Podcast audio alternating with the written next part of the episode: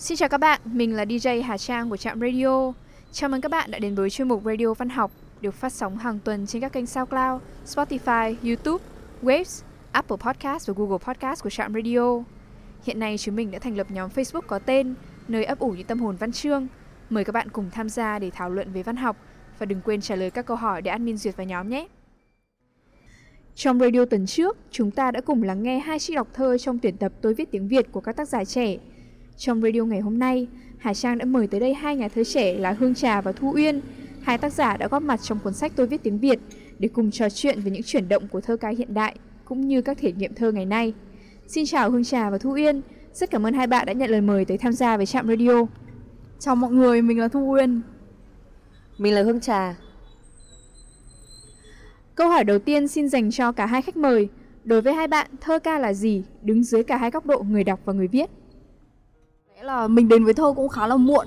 Đó, nhưng mà mình nghĩ là uh, bởi vì mình là người đã từng muốn làm nhà báo nhưng sau đấy thì vì duyên mà đến với văn học và mình cũng thực hành các thể loại viết khác nên chắc là nếu như mà nói là thơ so với những thể loại viết khác thì thơ là gì đối với mình thì mình nghĩ là nó là một cái nơi mà mình có thể tìm được một cái tiếng nói và là một cái không gian mà mình cảm thấy là mình có thể tìm được sự tự do nhiều nhất. Tại vì trong những thể loại khác thì mình thấy là nó có vẻ có nhiều quy luật hơn.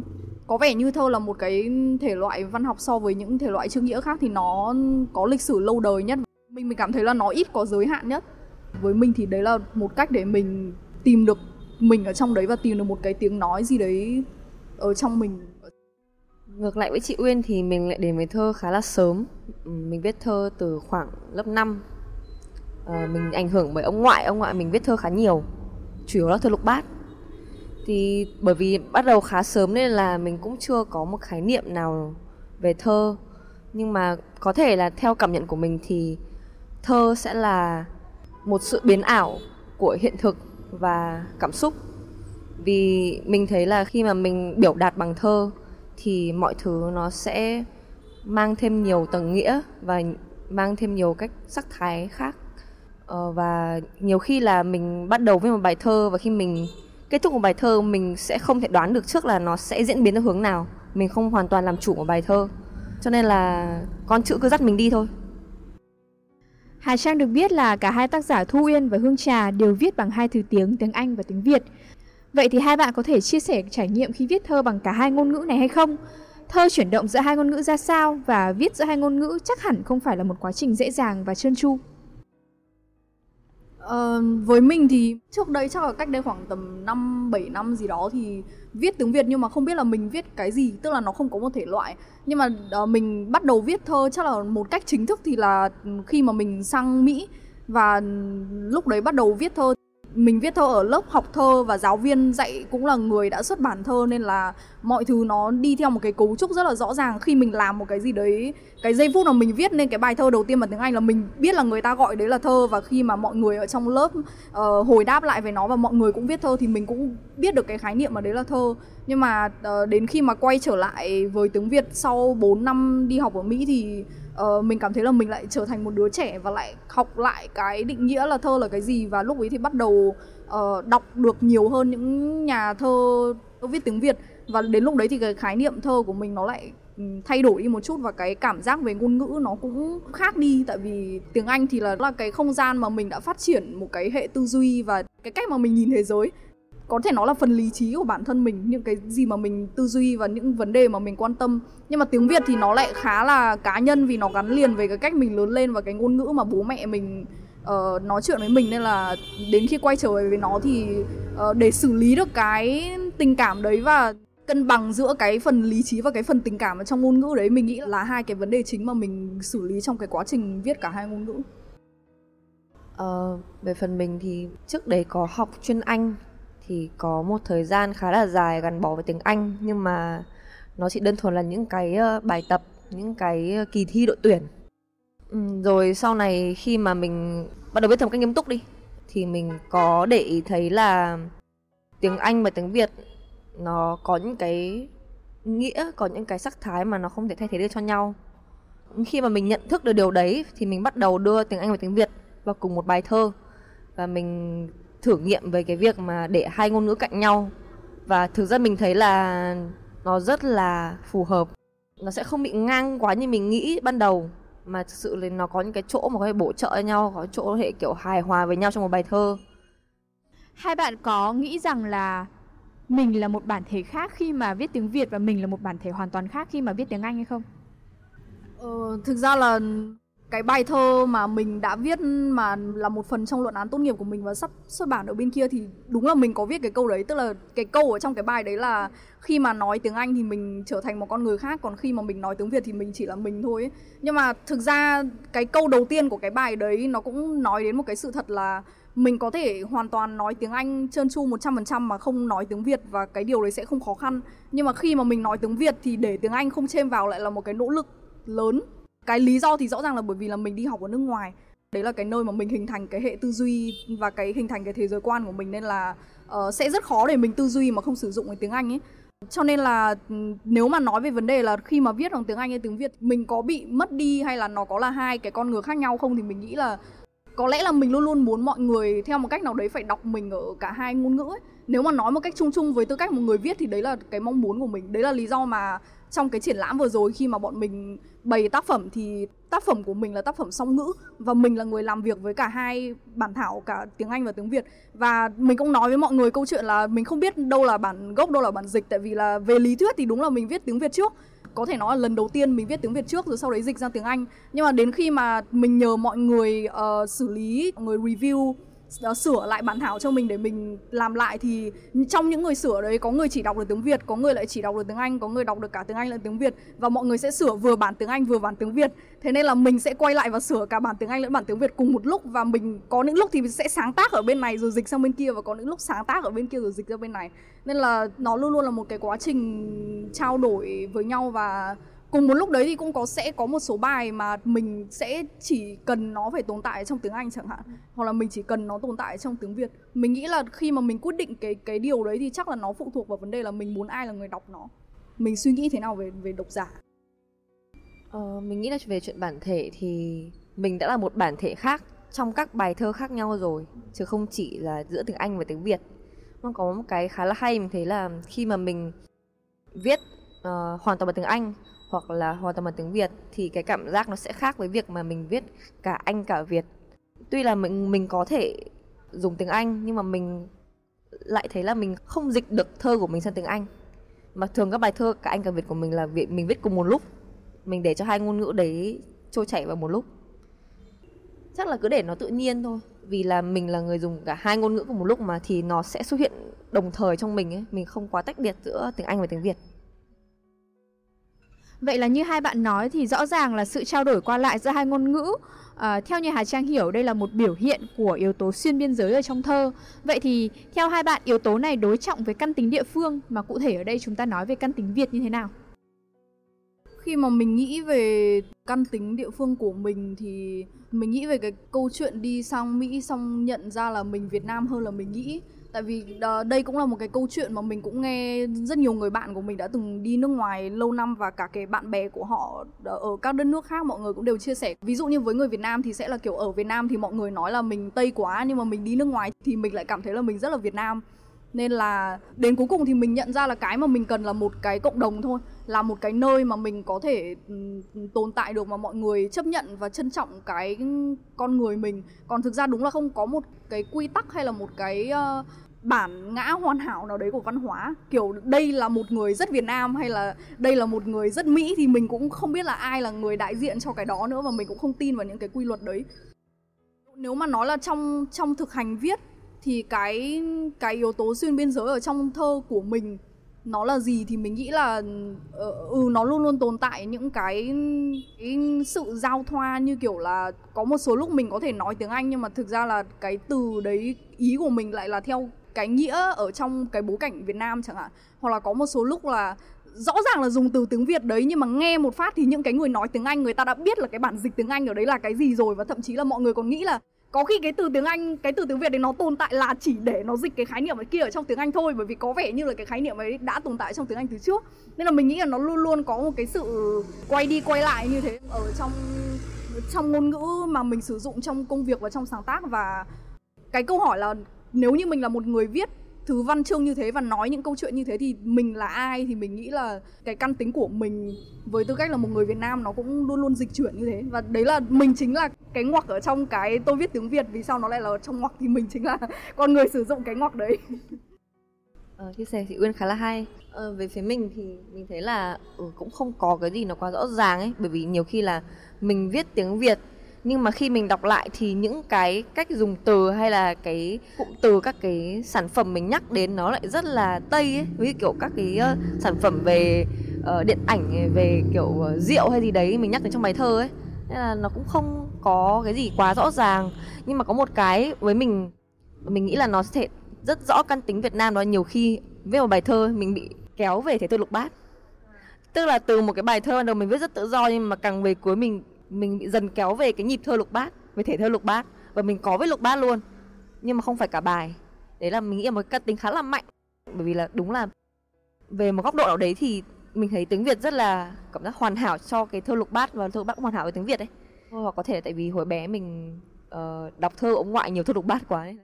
Ờ, cái lúc mà trà nhắc đến chuyện đọc thơ của ông ngoại thì mình cũng nghĩ đến là đúng là cái ngôn ngữ và cái thứ thơ mà mình sử dụng cho dù trong tiếng nào thì chắc chắn nó đều phụ thuộc vào việc là mình đã đọc ai đúng không? Ờ, và rõ ràng cái việc viết thì nó gắn rất là liền với cái việc đọc và mình nghĩ về cái chuyện là lý do vì sao hồi xưa mà mình không đi theo văn thơ mà mình lại muốn làm báo là bởi vì mình không thích cái thứ văn chương mà mình được đọc ở trên trường ấy bởi vì là cái khái niệm rất hẹp hòi đấy về văn chương Việt Nam nên là mình nghĩ là à nếu mà mình không thích những cái bài thơ ở trên sách giáo khoa như thế thì chắc là mình mình không hợp với văn chương đâu. Và mẹ mình mặc dù tuy là người dạy văn nhưng mà mẹ mình lại là một người rất lý trí. Nên là hồi xưa mình đỗ vào vào lớp chuyên văn nhưng mà mẹ mình không muốn cho mình học và mẹ mình cho mình đi học tiếng Anh. Tại vì mẹ mình không nghĩ mình nên đi theo con đường văn chương cả kể từ hồi đấy luôn.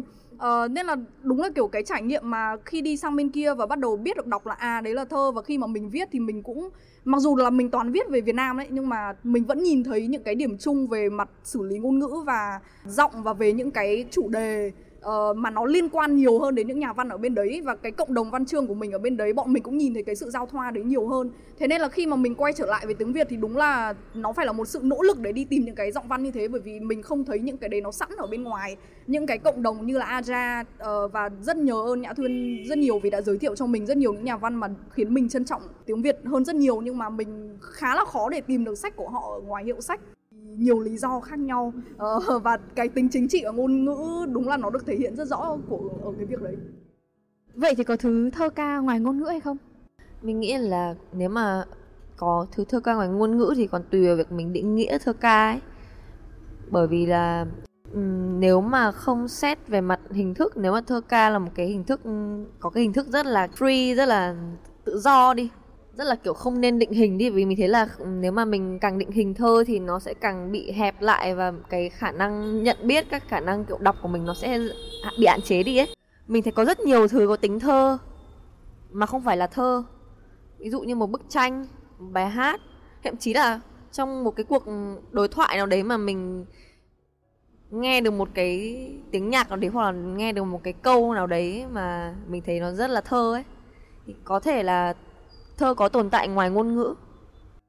Ờ, mình nghĩ là thơ chắc là một cái một cái thể loại định hình một cái category mà theo kiểu là mọi người có thể giống như trà nói tức là người ta có thể chụp một bức ảnh và bảo đấy là thơ người ta có thể uh, sáng tác một bản nhạc không lời và bảo đấy là thơ người ta có thể uh, quay một cái video trong vòng 10 giây và bảo đấy là thơ. Nhưng mà nếu như mà nói là thơ chỉ xét riêng là thơ được dựng lên bằng chữ cái kiểu thơ mà mọi người quen thuộc nhìn vào là thấy chữ ở đấy từ góc nhìn của mình thì mình nghĩ là nó không thể nằm ngoài cái ngôn ngữ mà được sử dụng làm chất liệu cho nó được.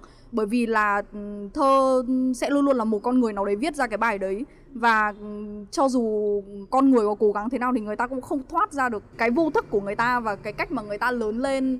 Uh, cái những cái gì mà người ta nhìn thấy hàng ngày cuộc sống của người ta như thế nào nó sẽ ảnh hưởng đến cách người ta nhìn thế giới ấy, cái thế giới quan của người ta ấy. Và ừ, cái đấy nó sẽ có một cái sự tác động lên ngôn ngữ cho dù người đấy có ý thức được hay không tất nhiên là có thể nhìn được thơ ở ngoài cái giới hạn về ngôn ngữ nhưng mà nó cũng rất nên được nhìn ở trong cái giới hạn đấy tại vì cái tính chính trị và những yếu tố văn hóa xã hội là một là những cái yếu tố rất quan trọng để để người ta nhìn và và hiểu một cái bài thơ nào đấy.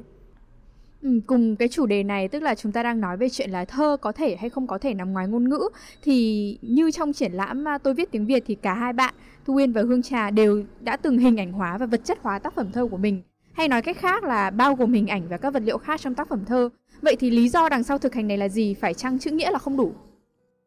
Mình nghĩ là khi mà mình đã mang thơ ra để làm một triển lãm, để làm một cái ờ, tác phẩm nhiều hơn là thơ thì mục đích của mình ở đấy là để giao tiếp mình nghĩ thế nhiều khi là nếu mà mình chỉ viết một bài thơ không thì chưa chắc mình có mục đích đấy mà một khi mình đã quyết định mình làm cái triển lãm đấy rồi thì mình muốn giao tiếp và để giao tiếp được với mọi người thì mình cần làm những thứ xung quanh bài thơ đấy. Ví dụ như là cái ờ, tác phẩm của mình là mình sẽ làm một căn phòng, có bàn, ghế, có đèn. Và để một cái hộp thơ và ảnh ở giữa để cho mọi người có thể tương tác cùng. Thì đấy là cách mà mình giao tiếp với mọi người. Mình muốn mọi người cậu không chỉ là tìm thấy bài thơ này trong một quyển sách nào đấy, mà mọi người có thể đến cái triển lãm đấy và và từng người một vào căn phòng đấy và cảm nhận được là không gian mà mà bọn mình cho là lý tưởng, không gian mình nghĩ là rất là khơi gợi để mà phù hợp. Đọc những bài thơ này là không gian như thế nào và mọi người có thể có những cái suy nghĩ, có những cảm nhận gì trong không gian đấy. Có thể mọi người sẽ khó chịu với nó, có thể mọi người sẽ thích nó, có thể mọi người sẽ thấy là, ủa, cái không gian này nó ngột ngạt quá, kiểu nó quá nhiều chữ, quá nhiều đồ các thứ, người ta không chịu được, người ta bỏ đi. Đấy là một cái tương tác, tức là mình rất là welcome mọi cái tương tác có thể ờ, đến khi mọi người đến với căn phòng đấy, vì đấy là mình muốn giao tiếp mọi người. Ờ, với mình thì cái tác phẩm của mình ở trong triển lãm thì là một sự hợp tác với Cai Nguyễn là một bạn nghệ sĩ ở Sài Gòn. Cai là một người có tư duy thị giác rất là tốt ấy. Ờ, cho nên là mình gần như công việc của mình thì sẽ chỉ là xử lý bản thảo còn hầu như những cái gọi là con người chịu trách nhiệm và lên những ý tưởng chính về vấn đề chất liệu và xử lý ánh sáng xử lý không gian thì đều là cai làm nên là từ góc độ của mình thì là người làm việc cùng với cai nhưng mà cai chủ yếu là người quyết những cái ý tưởng đấy. Trước đấy thì nói chung là mình cũng có thực hành, gọi là, thử nghiệm nhiều hơn chứ cũng chưa nghiêm túc lắm. Về một vài cái trải nghiệm về làm thị giác, như là làm video các thứ. Với mình thì cái lý do đầu tiên để đến với những cái thử nghiệm như thế là bởi vì sau mấy năm làm việc với chữ nghĩa thì mình có một cái sự oải nhất định nhưng mà nếu mà nói là chỉ chữ nghĩa thì có đủ hay không thì chắc chắn là nó vẫn luôn luôn đủ. Bởi vì đến cả cái bây giờ và sau này thì mình cũng vẫn muốn làm những cái dự án mà nó sẽ chỉ có chữ nghĩa. Tức là mình chỉ tưởng tượng rằng khi mà cái sản phẩm nó xong thì nó sẽ là một cuốn sách thôi. Và mình ok với cái việc là nó hoàn toàn là chữ nghĩa và mình vẫn tiếp tục đón nhận những cái sản phẩm của người khác mà chỉ là chữ nghĩa. Nhưng mà với mình thì ở cái thời điểm mình bắt đầu, ví dụ như là đi vào nhiếp ảnh các thứ thì cái cảm giác của mình ở thời điểm đấy là mình đi xem tác phẩm của người khác, mình đi các triển lãm nghệ thuật và mình cảm thấy là cái tư duy của mình nó bị thiếu hụt ấy.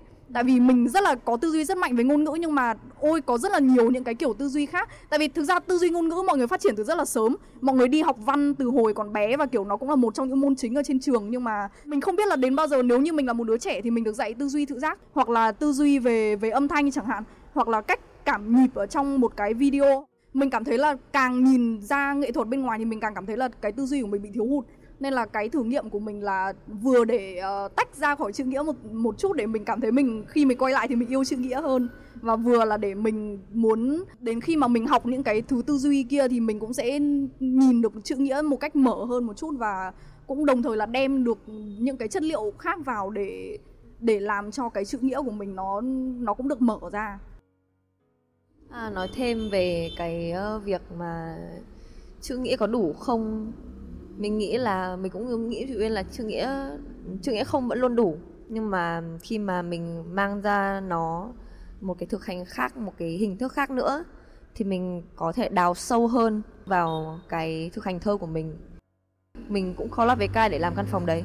Hai người reflect với nhau và nhận ra là thực ra luôn có một căn phòng ở trong bọn mình khi mà bọn mình làm tác phẩm đấy bọn mình đi qua rất nhiều nơi chụp rất nhiều ảnh viết rất nhiều chữ thì luôn có một căn phòng ở trong đấy trong bọn mình và bọn mình chỉ mang ra đặt nó lại triển lãm thôi Vậy thì sau triển lãm tôi viết tiếng Việt, hai bạn có dự định nào cho thơ ca trong tương lai không?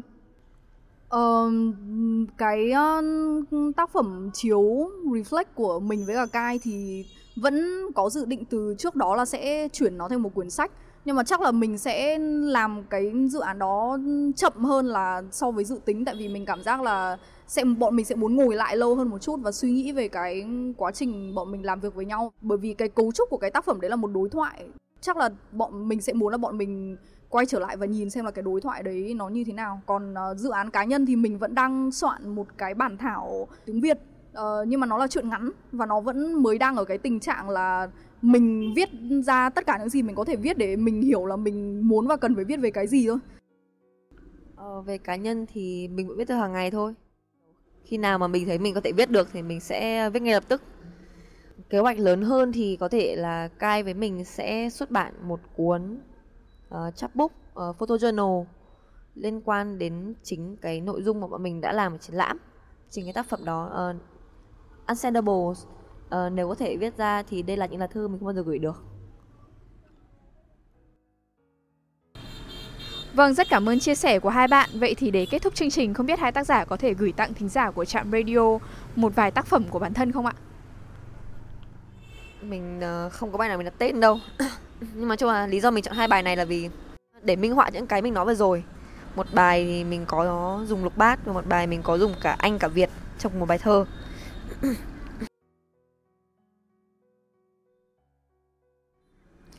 Bài đầu tiên. Rồi người ta sẽ nói gì về tôi? Ôi miệng đời ngắc ngứ. Tôi đi dăm con suối, Vài ba ngọn đồi, Đốt rơm cởi lửa, Tìm về ngựa ô Cuối chiều lững thững. Sân ga bỏ mặc, Cuộc đời bỏ mặc.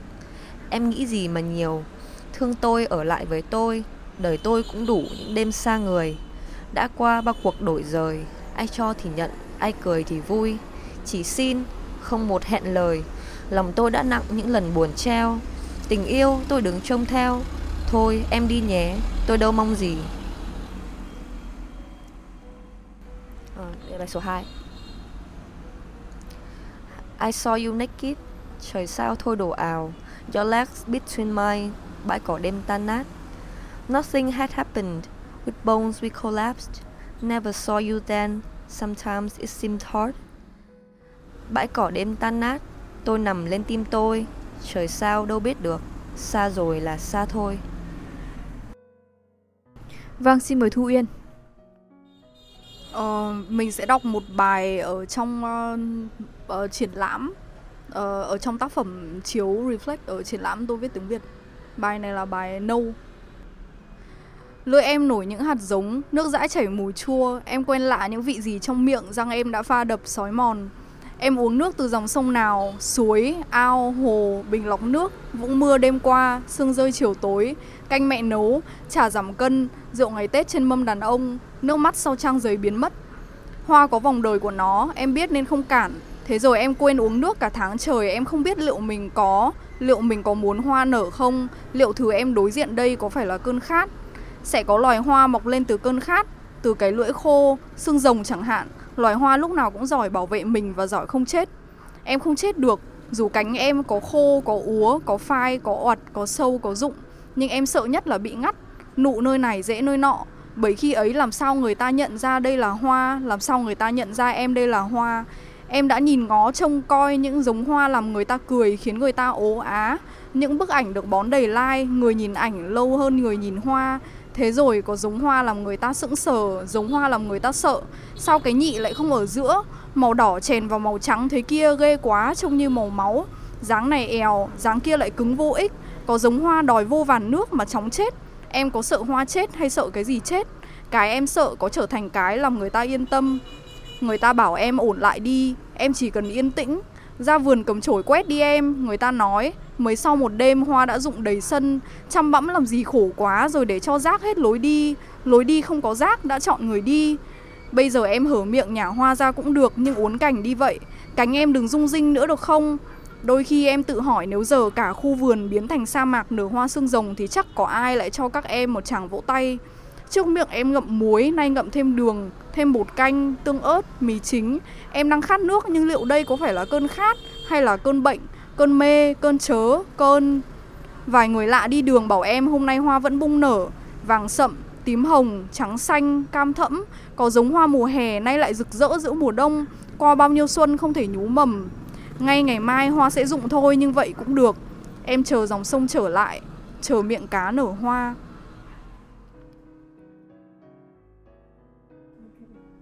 Vâng, rất cảm ơn Hương Trà và Thu Uyên với những chia sẻ rất thú vị của mình. Hà Trang mong rằng sau radio ngày hôm nay các bạn thính giả đã có thêm những góc nhìn mới mẻ về thơ ca hiện đại và rất mong chờ những tác phẩm mới trong tương lai của cả Hương Trà và Thu Uyên. À, một lần nữa xin cảm ơn hai bạn và Hà Trang mong rằng Trạm Radio có thể tiếp tục cộng tác với hai bạn trong tương lai.